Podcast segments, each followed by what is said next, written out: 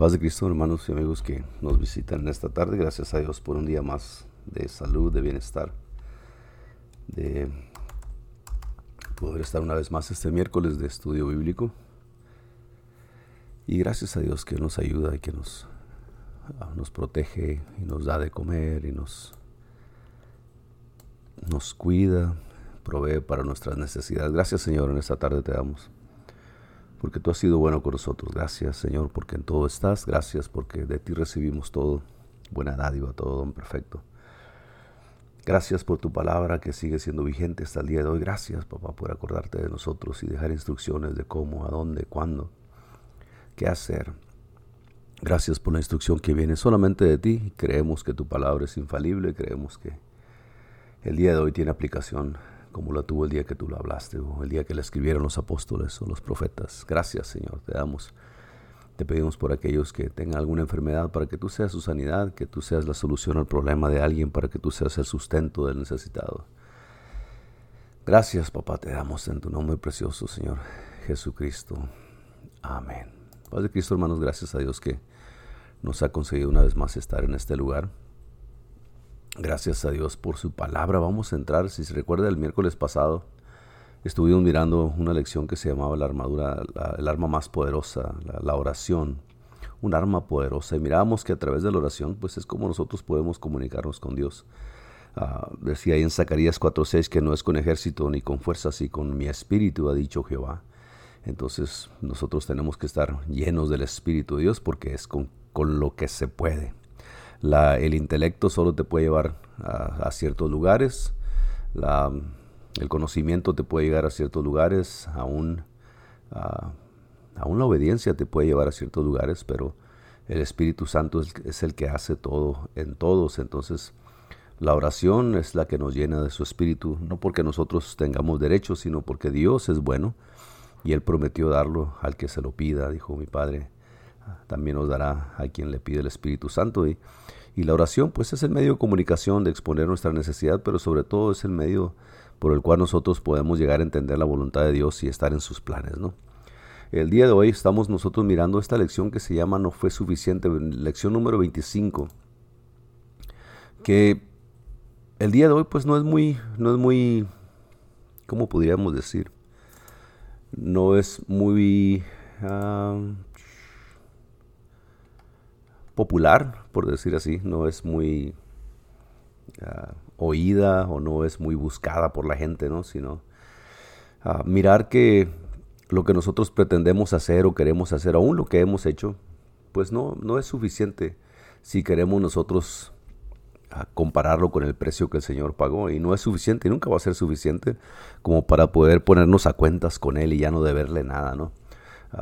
No es suficiente el ir a la iglesia, no es suficiente el orar, no es suficiente leer su palabra, no es suficiente, porque no podemos nunca llegar a, completar el precio que el Señor pagó. Sin embargo, bueno, pues el Señor Jesús vamos a ver en esta lección cómo Él expone esto y nos deja saber que hay, aunque no podemos comprar la salvación, porque pues obviamente Ah, fue gratuita y es de gracia de parte de Dios para con nosotros y gracias a Dios por eso, ¿no? Porque si no estuviéramos atados y amarrados a leyes y a, edictos y a qué tantas reglas y regulaciones, sino que recibimos su gracia de gratuito, como lo implica la palabra, no de gratis. Pero acuérdese que decíamos en una ocasión que la gracia no es no fue gratis porque le costó la vida misma a nuestro Señor Jesucristo y el sufrimiento. Dice la palabra de Dios que el castigo de nuestra paz fue sobre Él. Entonces el hecho de que sea gratuita para nosotros no quiere decir que no le haya costado nada a Él. Y vamos a entrar en esta lección. No fue suficiente. Has escuchado, dice el escritor, la expresión de Jesús, una cosa te falta. Ah, bueno, ¿Qué nos puede faltar como cristianos? Ya creíste, ya te arrepentiste, ya te bautizaste, ya te fue llenado con el Espíritu Santo. ¿Qué más te falta? ¿Qué más? ¿Qué más falta? Ah, usted puede preguntarse ah, a qué se refería Jesús con esta palabra, una, una cosa te falta. Bien, en esta introducción de esta lección ah, no fue suficiente. Vienen tres cosas, ¿no? Y vamos a ver ahorita un poquito más adelante. Y vamos a leer estas tres escrituras que aunque hablan de lo mismo, hay ciertos unas pequeñas cosas que difieren sin dejar de expresar lo que el Señor Jesús dijo, sin dejar de, de, compartir lo que el Señor dijo. ¿no? Por ejemplo, ahí en Mateo 16 al 30 empieza eh, el, narrador y empieza a decir, entonces vino uno y le dijo, maestro, vino a Jesús y le dice, maestro bueno, ¿qué bien haré para tener la vida eterna? Él le dijo, ¿por qué me llamas bueno? Ninguno es bueno sino Dios, sino uno, Dios. Mas si quieres entrar en la vida, guardar, guarda los mandamientos. Le dijo, ¿cuáles? Y Jesús dijo, no matarás, no adulterarás, no hurtarás, no dirás falso testimonio, honra a tu padre y a tu madre y amarás a tu prójimo como, como a ti mismo. El joven le dijo, todo esto he guardado desde mi juventud, ¿qué más me falta? Jesús le dijo, si quieres ser perfecto, anda, vende todo lo que tienes y dalo a los pobres y tendrás tesoros en el cielo, y ven y sígueme. Oyendo el joven esta palabra, se fue triste porque tenía muchas posesiones. Entonces Jesús dijo a sus discípulos, de cierto os digo, que difícilmente entrará un rico en el reino de los cielos. Otra vez os digo que es más fácil pasar un camello por el ojo de una aguja que entrar un rico en el reino de Dios. Sus discípulos oyendo esto se asombraron en gran manera diciendo, ¿quién pues podrá ser salvo? Y mirándolos Jesús les dijo, para los hombres esto es imposible, mas para Dios todo es posible. Entonces respondiendo Pedro le dijo, he aquí nosotros hemos dejado todo y te hemos seguido, ¿qué pues tendremos?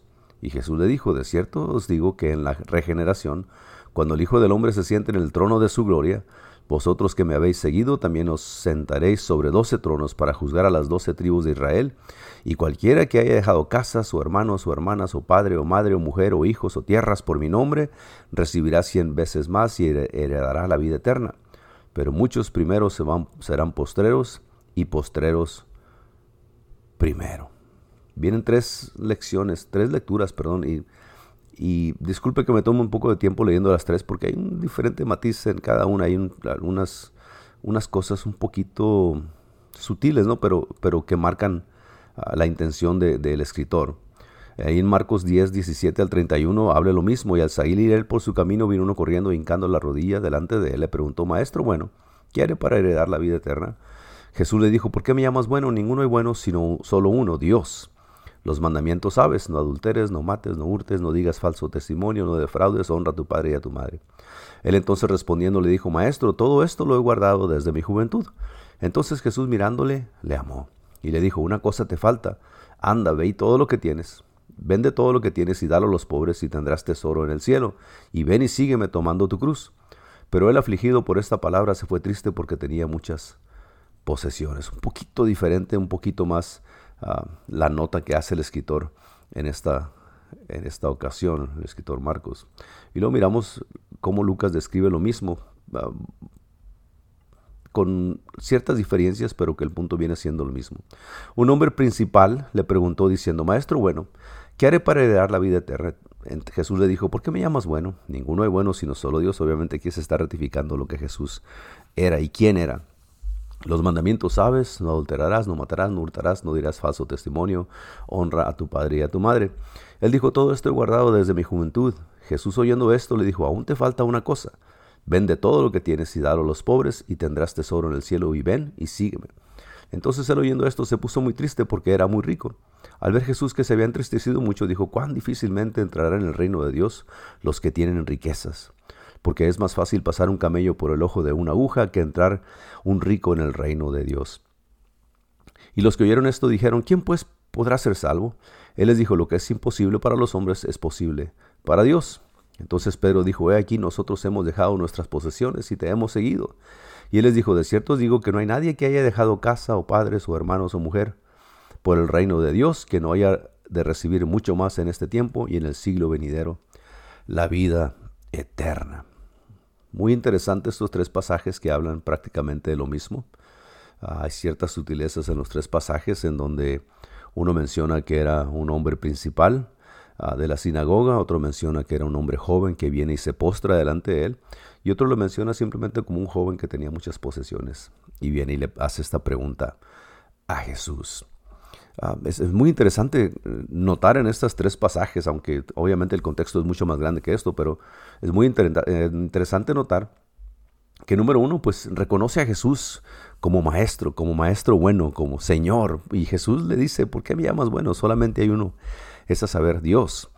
ah, estaba reconociendo quién era Jesús, número uno, y también estaba reconociendo en otra de las lecturas que leímos que viniendo este, este personaje se arrodilla, dobla rodilla delante de Dios, delante de Cristo, reconociéndole como Señor. Y le hace la pregunta en estas tres narraciones, le hace la misma pregunta, ¿qué debo de hacer para heredar la vida eterna? ¿Qué debo de hacer para ah, entrar en el reino de los cielos? ¿Qué debo de hacer? Y Jesús le dice, bueno, pues mira, lo que sabes hacer, hazlo. Y, eso es una contestación que hasta el día de hoy nos toca a nosotros recibir. Es una, es, inquirir nosotros y preguntarle, Señor, ¿qué me falta entregarte? ¿Qué me falta hacer ah, para, para heredar el reino de los cielos? ¿no? Y, y, la respuesta viene siendo la misma, porque Jesús le dice, mira, tienen los mandamientos, guárdalos. Y, nosotros ya sabemos lo que debemos de hacer, ya tenemos su palabra, nosotros ya hemos leído lo que Dios requiere de nosotros, ya has aprendido en la escuela dominical, si estás en iglesia desde pequeño o si acabas de llegar el día de ayer apenas en tu madurez o en tu juventud, estás empezando a aprender que a Cristo, que a Dios le agradan ciertas cosas y ciertas cosas no lo, no lo agradan, no lo complacen.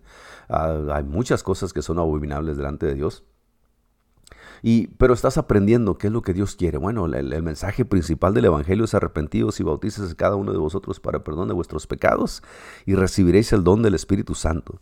Entonces el, el perdón de Dios está disponible para todo mundo. La misericordia de Dios está abierta todavía para todo mundo. Aquel que quiera creer, aquel que se quiera arrepentir. Y no nomás creer y arrepentirse, miramos en unas lecciones anteriores que hay que seguir los pasos bíblicos, ¿no? Arrepentirse, creer, arrepentirse y bautizarse en su nombre y ser lleno de su Espíritu Santo. El joven le pregunta a Jesús, ¿qué debo de hacer? Y Jesús le dice, mira, guarda los mandamientos, eso que has aprendido desde pequeño, guárdalos, porque eso viene de mí. Y, le menciona, y vamos a entrar en esta lección un poquito ya pronto, pero le menciona las cosas que debe de hacer. Tú y hemos aprendido a través de su palabra, de las enseñanzas, de las predicaciones, lo que Dios te ha mostrado a ti cuando lees su palabra, cuando tienes algún sueño, cuando Dios te inspira para algo. Ya sabemos lo que tenemos y lo que no tenemos que hacer, lo que debemos y lo que no debemos de hacer. Y, en muchas ocasiones ah, lo seguimos fielmente, ¿no? Lo al pie de la letra lo que Jesús dijo, lo que hemos aprendido, voy a dejar esto y voy a tirar aquello y voy a, no juntarme allá y no voy a hacer esto y no voy a hacer aquello, empezamos nosotros a guardarnos para el Señor. Y este joven había hecho lo mismo y, le dice, Señor, todo eso lo he hecho desde mi juventud. Una de las tres lecciones, ah, lecturas que leímos, muy interesante porque dice el escritor, dice que Jesús al escuchar esto le amó. Jesús oyendo esto le dijo, aún te faltan unas cosas, vende todo, vende todo lo que tienes. Y en, en, la lectura que leímos en Marcos 10, 17, ah, dice, todo esto lo he guardado desde mi juventud. Entonces Jesús mirándole le amó. Y déjame decirte que no hay algo más grande que ser amado por Dios, pero ese es un tema para otro día. Lo que estamos tratando de hablar aquí el día de hoy es que nosotros no podemos hacer suficiente para satisfacer una deuda que tenemos con el Señor. Entonces leímos estas tres, ah, como introducción, estas tres pasajes que hablan de lo mismo. Dice, en estas escrituras hallamos la, historia de un hombre que se acercó a Jesús con una importante pregunta. Él era rico, tal vez alguien que poseía muchas posesiones inmobiliarias o grandes negocios. También era miembro de la clase dirigente de los judíos y era un hombre de piedad religiosa, pero la religiosidad, por intensa que sea, no es suficiente para ser un discípulo de Jesús hace falta algo más. Aquí podemos hacer un intermedio rapidito y podemos decir, el, ser apostólico no te garantiza entrar al reino de los cielos, el asistir a la iglesia todos los días no te garantiza, el orar todos los días no te garantiza. Y vamos a ver ahorita por qué. Porque eso se puede convertir en una rutina, se puede convertir en una religión que tú entiendes en tu mente y en tu corazón. Mientras yo esté haciendo esto, mientras no falte a la iglesia, mientras pague mis diezmos, mientras ah, no diga alguna mala palabra, estoy bien. Pero la intención de Jesús era algo más que eso. La intención de Jesús pues era eh, hacerle ver a este joven que, está, es bueno guardar los mandamientos, pero también es bueno ah, lo que sigue, la pregunta o la, el requisito que Jesús le muestra a este joven, ¿no? Entonces, vamos a ver lo que la palabra de Dios dice acerca de esto. Dice la palabra, dice la palabra de Dios. Ah, número uno, le contesta el joven a la pregunta que el Señor le hace, ¿no? Todo esto lo he cumplido. Ah, Jesús le, explicaba aquí ah, seis cosas y le dice, cumple con esto, con esto, con esto, con esto, con esto, guarda los mandamientos, los tienes. Y el escritor hace una aclaración muy importante aquí. Jesús iba de camino a Jerusalén donde se enfrentaría con la cruz. El hombre rico tomó la iniciativa de acercarse hasta el maestro y lo hizo, a juzgar por el texto, de una manera poco usual. Llegó corriendo y se puso de rodillas delante de él. Aquel hombre tenía una preocupación genuina, quería saber cómo alcanzar la vida eterna, y esto dio pie a un diálogo entre ambos que permitió a Jesús revelar importantes verdades acerca del Evangelio y el discipulado. Jesús respondiendo al hombre, hablando sobre la importancia de guardar los mandamientos, e hizo referencia a los textos de Éxodo 20, 12 al 16 y Deuteronomio 15, del 16 al 20, en donde pues se muestra y, de ahí se tomó el pasaje que Jesús habla, ¿no? Ah, las seis cosas que le falta. Ah, los mandamientos tienes, guárdalos. Le dice Jesús, ah, no adulteres, no mates, no hurtes, no digas faltos testimonio, no desfraudes, honra a tu padre y a tu madre. Es lo mismo que habla en Éxodo y en Deuteronomio, estas citas que tenemos aquí. A un detalle, dice el escritor, interesante anotar es que el maestro mencionó solo los últimos mandamientos del decálogo. Si usted puso atención, pues solamente mencionó los últimos seis.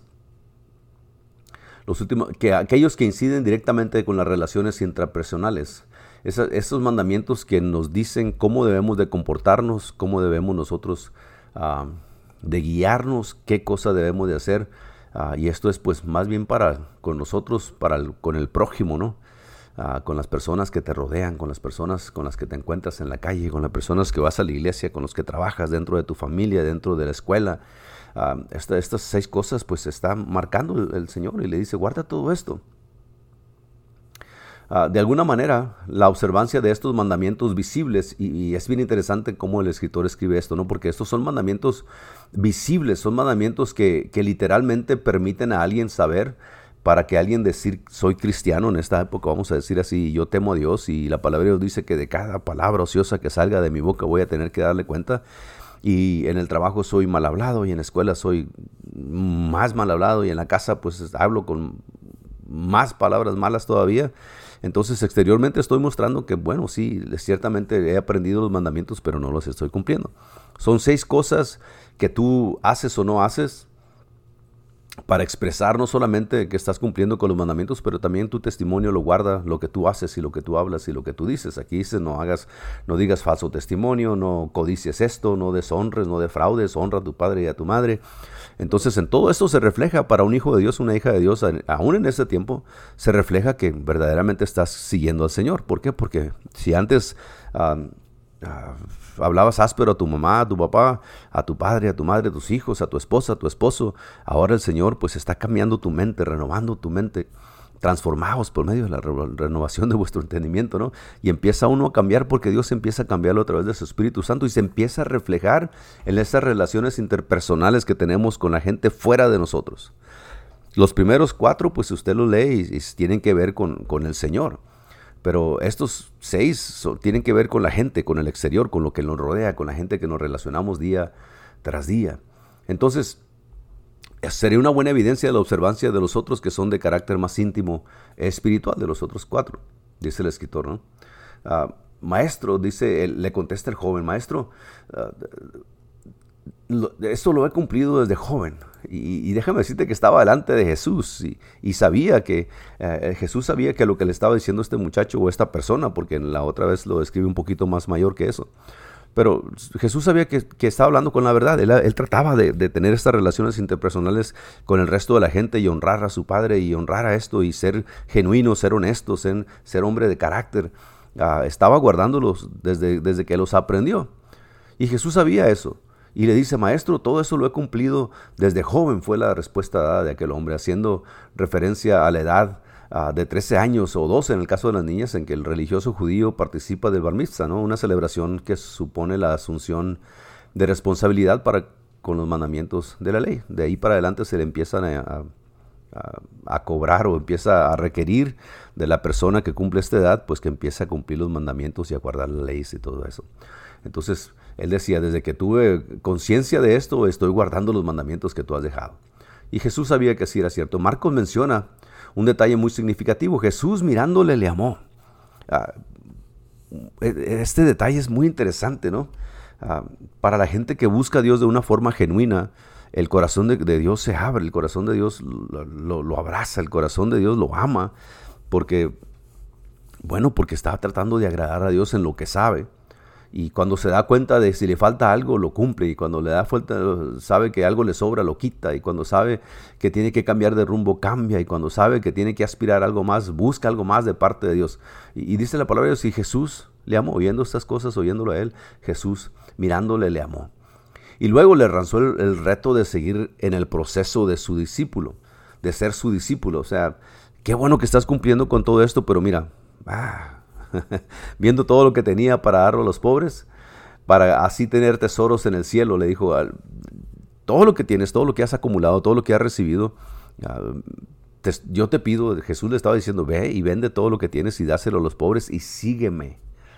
Y, eso es un, el día de hoy es un tema muy controversial y vamos a ver por qué no, pero es un tema muy controversial el, que la gente diga si eres cristiano tienes que disfrutar de las cosas porque Dios te da manos llenas.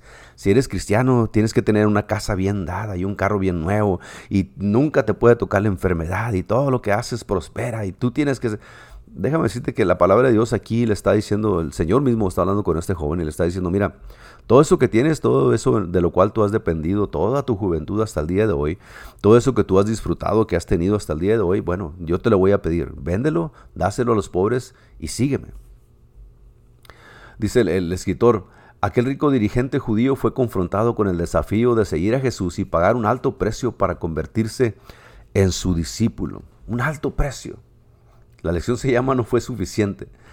Y lo dice el escritor, un precio demasiado elevado. Hace la pregunta a él, ¿no? ¿Será esto mucho pedir? ¿No será exageración de parte de Cristo pedirle a este joven que pues deje todo y lo siga, que vaya y venda todo eso que tiene? Porque, bueno, explica que era un joven rico, ¿no? que vaya y venda todo y que se lo dé a los pobres. Seguir al maestro es costoso. A mí me ha gustado decir en ocasiones que seguir a Cristo es fácil, el Evangelio es sencillo, pero seguir a Cristo en el sentido espiritual y la forma que Cristo lo demanda aquí, pues sí, es costoso. Tienes, nos tiene que costar algo, ¿no? Tiene que, que nosotros saber que el precio de seguir a Cristo puede ser en ocasiones elevado. Y debemos de estar conscientes, por eso, de, debemos de estar conscientes de, que el Señor va a pedir todo, no va a pedir cosas ah, parciales. El corazón está completo en las manos de Dios y, el Señor no pide solamente una parte de tus decisiones, Él pide todas las decisiones, Él pide que tú estés dispuesto a entregar lo que Él te pida. Entonces seguir al maestro es costoso, un precio alto ha de ser pagado y ya hemos visto en otras oportunidades cómo reaccionan diferentes personas al enfrentarse a esta realidad. Mucha gente dice, no, esto es demasiado. Mucha gente le llama, cuando empezamos a hablar de esto, la gente, aún el mundo religioso, el mundo religioso popular, si yo pudiera decir así, le llama esto religiosidad o le llama extremismo, o le llama ortodoxo, o le llama, qué sé yo, ah, muy, muy cristiano, ¿no? Le llaman como que demasiado, no es para tanto. Sin embargo, Jesús fue el que lo dijo. Entonces, le dice el Señor, bueno, pues deja todo, véndelo y sígueme. La piedad y la religiosidad, dice el escritor, bueno, seguir al maestro es, costoso, un precio alto ha de ser pagado y ya hemos visto en otras oportunidades cómo reaccionan diferentes personas al enfrentarse a esta realidad. Hay quienes aprueban el duro examen y hay quienes no. La piedad y la religiosidad, incluso las más comprometidas, no son suficientes para llegar a ser un discípulo del maestro. un punto muy interesante porque el estar metido en la iglesia todo el día no te hace discípulo de Cristo. El estar leyendo su palabra todo el día no te hace discípulo de Cristo. Lo que te hace discípulo de Cristo es seguirle. Y ahí vamos a ver qué es lo que significa esto, ¿no? Este hombre hizo una evaluación de su situación, pero pues para el propósito de, de, de provocar un pensamiento en nuestra mente. Dice el escritor, bueno, eh, intentemos ponernos en su lugar durante este proceso, cuando el Señor le pide que venda todo y lo siga. Él de seguro fue sincero al preguntar a Jesús qué debía de hacer para obtener la vida eterna. El maestro le respondió y él tuvo que proceder a calcular las implicaciones de lo que ganaba y de lo que perdía. En su corazón el saldo apareció negativo.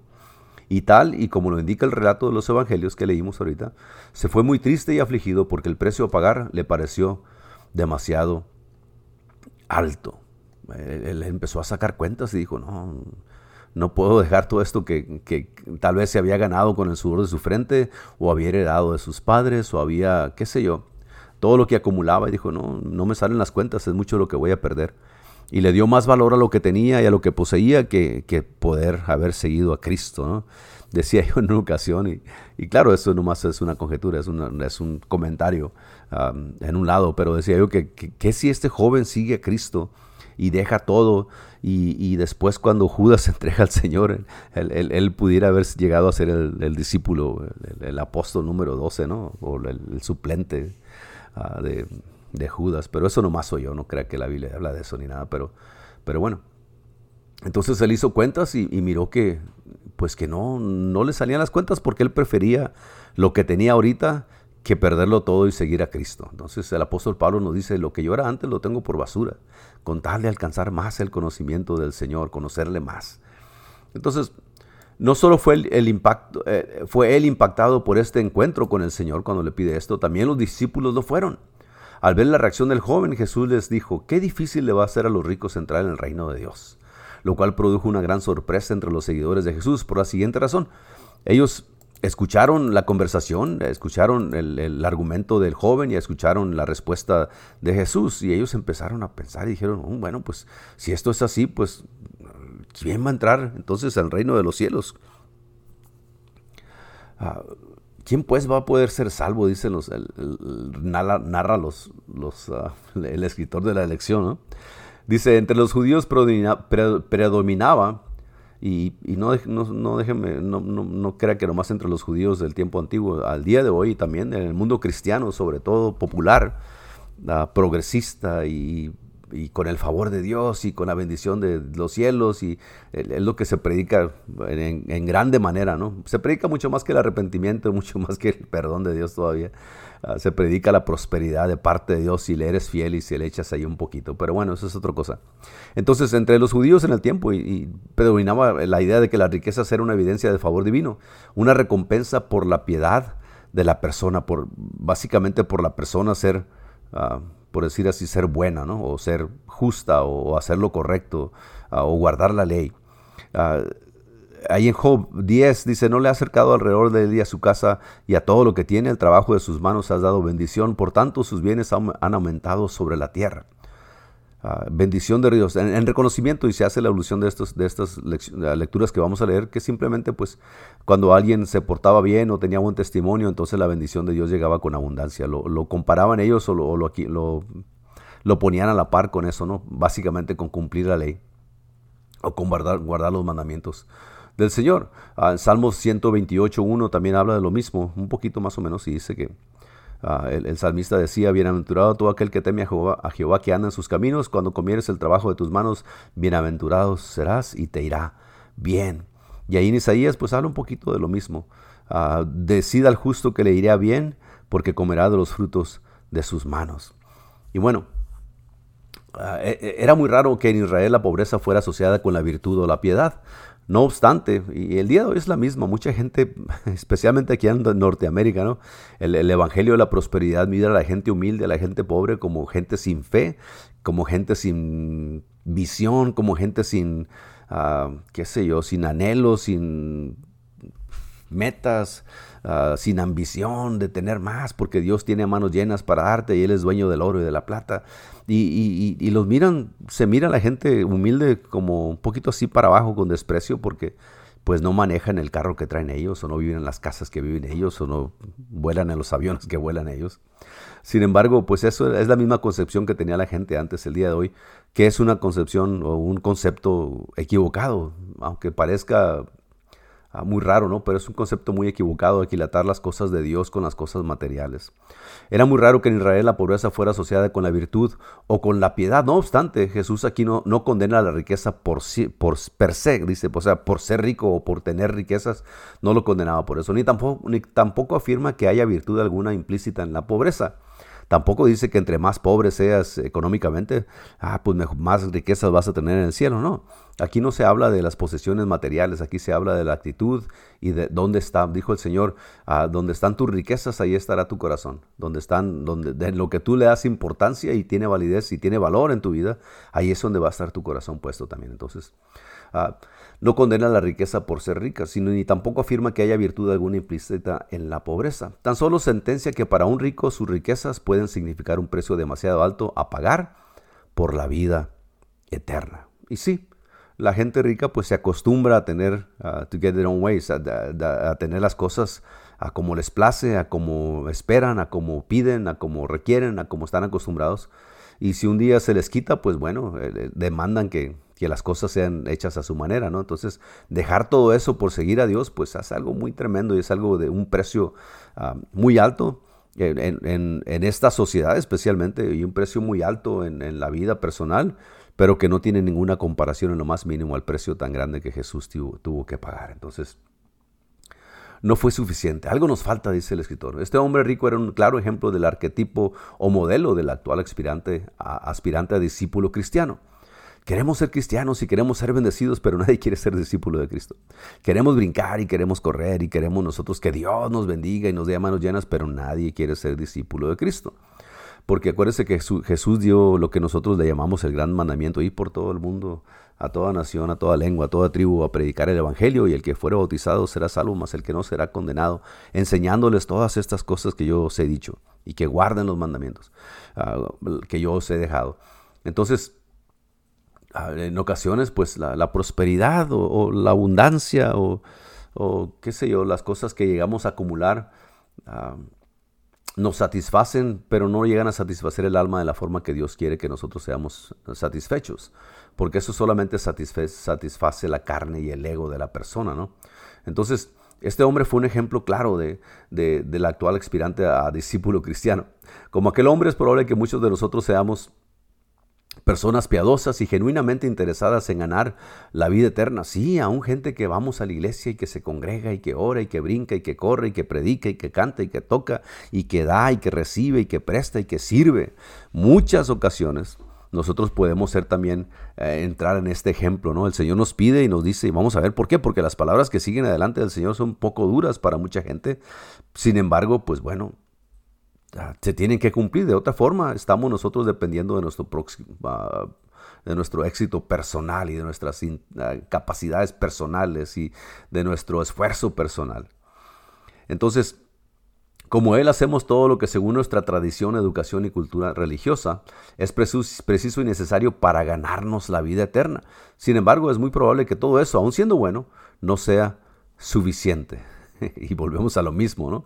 El, hacer esto, el hacer aquello, el hacer esto y guardar estas reglas y guardar este día y, y, comer esto y no comer aquello y hablar así y hablar así y vestirte así y asistir allá y dar aquí y dar allá. A lo mejor no es suficiente porque el Señor estaba, le estaba diciendo a esta persona, bien, has, bien has hecho todo este tiempo. Nomás te falta una cosa, una cosa te falta. Sígueme a mí. Y ahí es donde la mayoría de nosotros pues tal vez tengamos que reflexionar y mirar si estamos verdaderamente siguiendo al Señor o estamos simplemente cumpliendo con los requisitos y las reglas que se han impuesto y que han dejado ah, como, sí, pues como guía para hacer lo que el Señor requiere de nosotros. Pero no basta con hacer lo que requiere de nosotros, sino se necesita seguirle a Él. Así como aquel hombre, dice el escritor, fuimos invitados a seguir a Jesús y convertirnos en sus discípulos no solamente en creyentes, no solamente en, cumplir con el requisito del bautismo, ah, no solamente con leer su palabra, hay que convertirnos en discípulos de Cristo. Un proceso, un discípulo, alguien que hace lo mismo que su maestro, un proceso que dura toda la vida, un proceso que va más allá de la observancia de ciertas reglas o de la implicación de una cierta moral. No hagas esto, no mires aquello, no comas esto, no, no esto, no, y querer guardaros de todo eso pero lo más importante es seguir a Cristo, porque si estamos siguiendo a Cristo, todo eso se va a cumplir en nosotros también. Si estamos siguiendo a Cristo, vamos a guardar lo que Él nos ha dicho. Si estamos siguiendo a Cristo, vamos a ser obedientes a su palabra. Si estamos siguiendo a Cristo, nos va a importar más el que diga Cristo que el que diga la gente. El que dirá la gente nos importa más lo que Cristo diga de nosotros. ¿no? Ser un discípulo de Jesús consiste en un cambio de nuestra forma de pensar y nuestra forma de vivir. Incluye y abarca todos los aspectos de nuestra vida nuestra visión del mundo, nuestros valores, nuestras conductas, y tiene un objetivo final que Cristo sea formado en nosotros. Es lo que decía el apóstol Pablo, pues ciertamente este hombre exterior se va desgastando. Si tú tienes de 30, 40 años para arriba, 50, 60, te has dado cuenta y ya te cayó el 20, que es una realidad tremenda, ¿no? Mírate en una foto de hace 30 años atrás, de hace 40 años atrás, 50 años atrás, y si crees que te miras igual, pues bueno, te están echando mentiras los que te dicen que sí. Se miras igualita que cuando tenías 15 años. Déjame decirte que no es cierto. No te miras igual. El tiempo pasa y, nadie, nadie se, se libra ¿no? de, de, lo que el tiempo hace al cuerpo físico. Pero el apóstol Pablo decía, aunque este cuerpo externo, este, este velo de carne se va desgastando, el hombre interior se va renovando, va agarrando fuerza, se va haciendo a la voluntad y a la imagen en el sentido del carácter de Cristo. El proceso de ser discípulos es doloroso e implica ajustes, dice el escritor, a nuestras vidas, ajustes, ah, bueno, pues ajustes que nos llevan a tener que pagar determinados precios, cosas que dejar, relaciones que romper, conductas o costumbres que desechar, motivaciones que rectificar, etc. Es tan importante esto porque mucha gente, yo siempre he dicho y he aprendido a través de la palabra de Dios que una persona, un hombre, una mujer que en dice creer en el Señor y que ha sido lleno del Espíritu Santo, no puede ser la misma persona que era el día de ayer. No puede ser la misma persona que era cuando estaba uno ignorante de la palabra de Dios o de la misericordia de Dios o aún del temor a Dios. No puedes estar igual. Cambia tu forma de vestir, cambia tu forma de pensar, cambia tu forma de actuar, cambia las metas que tienes en la vida, cambia los anhelos que tu corazón abriga, cambia los deseos de tu mente, de tu corazón y aún los apetitos de la carne controlados por el Espíritu Santo, no por uno mismo, porque la carne es débil, pero dice la palabra es que el Espíritu está presto. Entonces, alguien que dice seguir a Jesús, alguien que quiere servir a Dios, bueno, pues tiene que dejar todo y es, es, está tremendo porque el Señor le decía a los discípulos, el que no dejara, y acá mira, en los últimos versículos que leímos, ah, el Señor les dice ah, que, el que no deje a, ¿Cómo dice el versículo? Perdón, estoy tratando de leer dos cosas al mismo tiempo. Pero el Señor les está diciendo, mira, el que no deje a padre, el que no aborreciera a padre o a madre o a hijo o a hija o posesiones por mí, pues no es digno de mí. Y eso está bien tremendo, ¿no? Ah, dice el Señor cuando Pedro le dice, ah, y los que oyeron esto dijeron, ¿quién pues podrá ser salvo? Él les dijo, lo que es imposible para los hombres es posible para Dios. En la mente humana, en el sentido humano, no hace sentido estas palabras, porque nosotros pensamos en el abandono, en el maltrato, en el rechazo, pero el Señor no está hablando de eso, porque Él está diciendo, y mire lo que dice, ah, dice,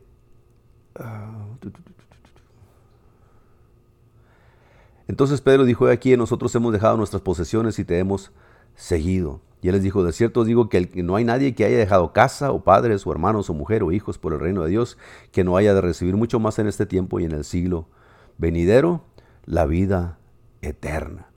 Entonces, este requisito del Señor de dejarlo todo por Él sigue siendo vigente el día de hoy no solamente se lo dijo a sus discípulos, aquí estaban hablando, en, otro de los pasajes que leímos, está hablando exclusivamente a los doce y les estaba diciendo a ustedes, les va a tocar sentarse en doce tronos ahí en el cielo y van a juzgar a Israel, a las doce tribus de Israel.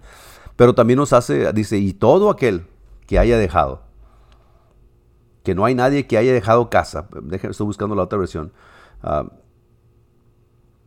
de cierto, de cierto digo que no hay ninguno que haya dejado acaso hermano o hermano, padres o hijos o tierras por causa de mí y del Evangelio, que no reciba cien veces más ahora en este tiempo, casas, hermanos, madres, hijos, tierras, con persecuciones y en el siglo venidero la vida eterna. El, Señor le está diciendo, es necesario que, que, estemos dispuestos a dejarlo todo. Ah, y está tremendo, ¿no? Porque, pues bueno, es, es fácil decir, Señor, pues yo quiero Ah, la predicación del día de hoy se ha convertido en, el Señor como si fuera un ATM, una, máquina de despensa de dinero, ¿no? O de despensa de bendiciones, o de despensa de protección, o de despensa de, de qué sé yo, de un montón de cosas, pero, pero nadie quiere poner su vida por Él.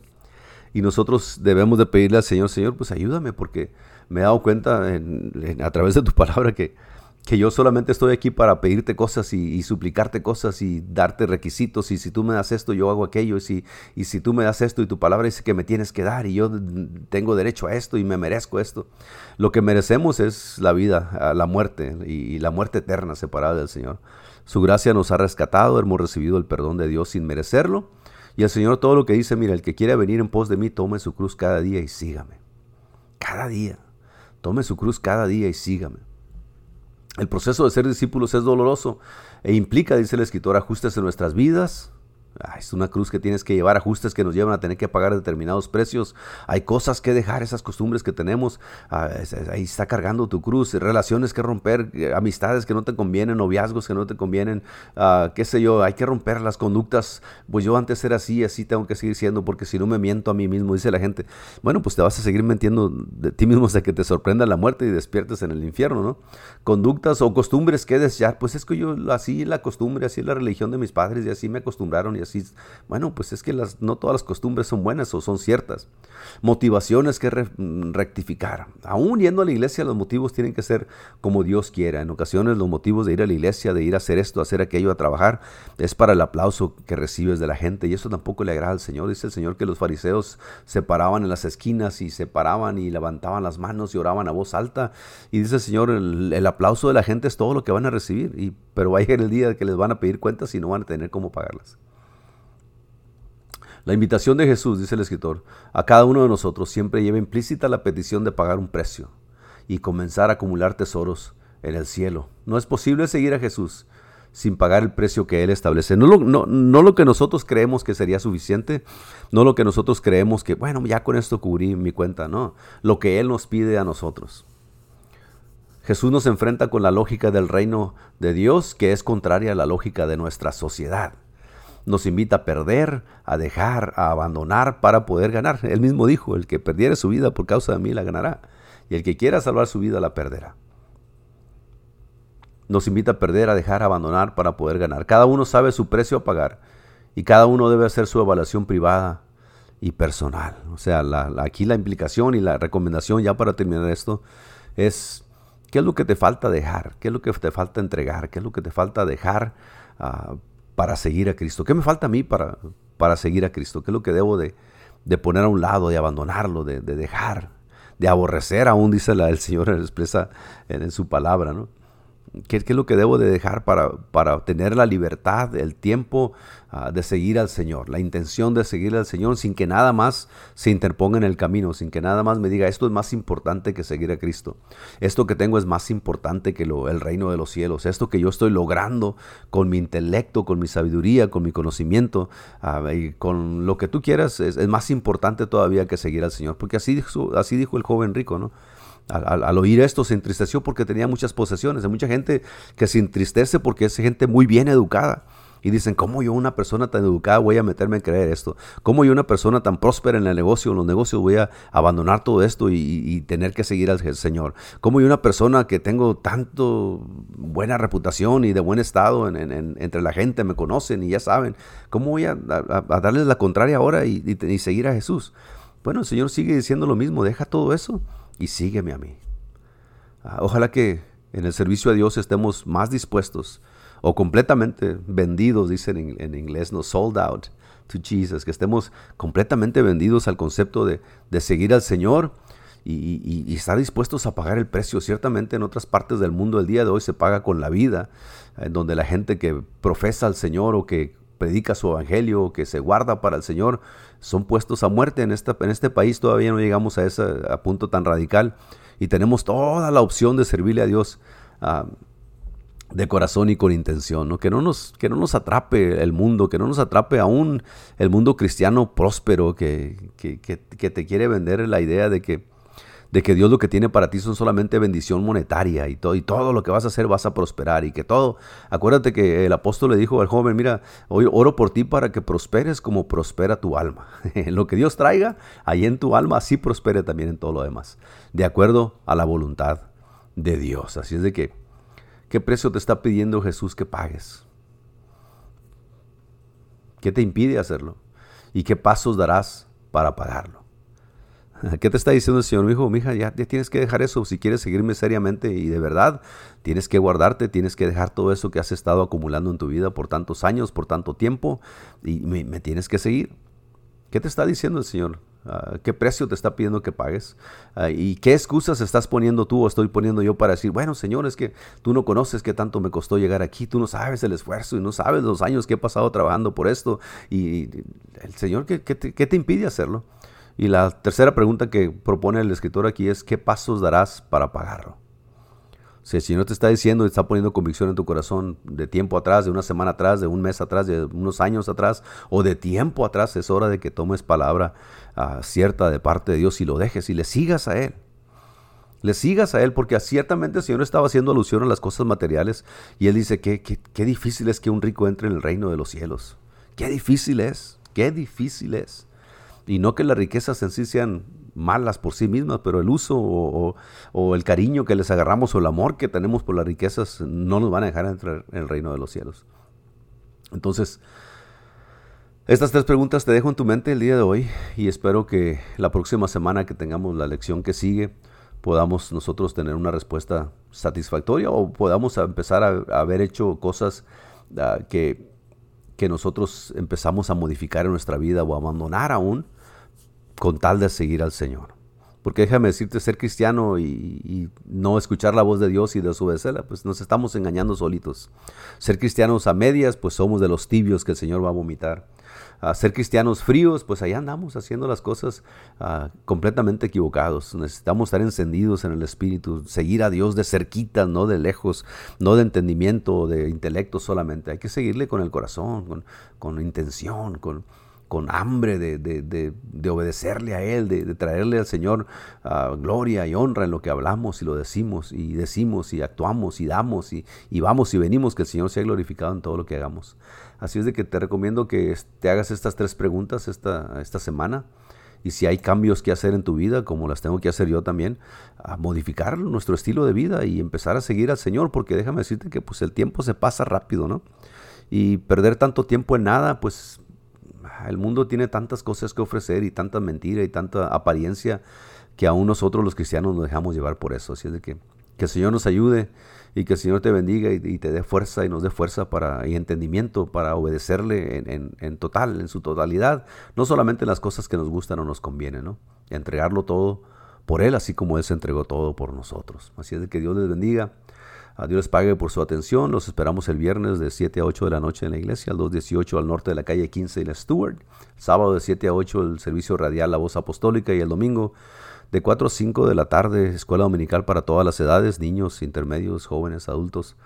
Y de 5 a 6.15 un servicio de celebración, de agradecimiento, de alabanza, de adoración a nuestro Señor y de predicación de su palabra. Que el Señor les bendiga. Invita a alguien esta semana a llevarlo a la iglesia, que escuche palabra de Dios y que empiecen a aprender porque es necesario buscar de Dios y el amor que Dios tiene por ellos también. Amén.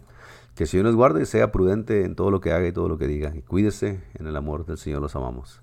Que el Señor les bendiga. Gracias. Adiós.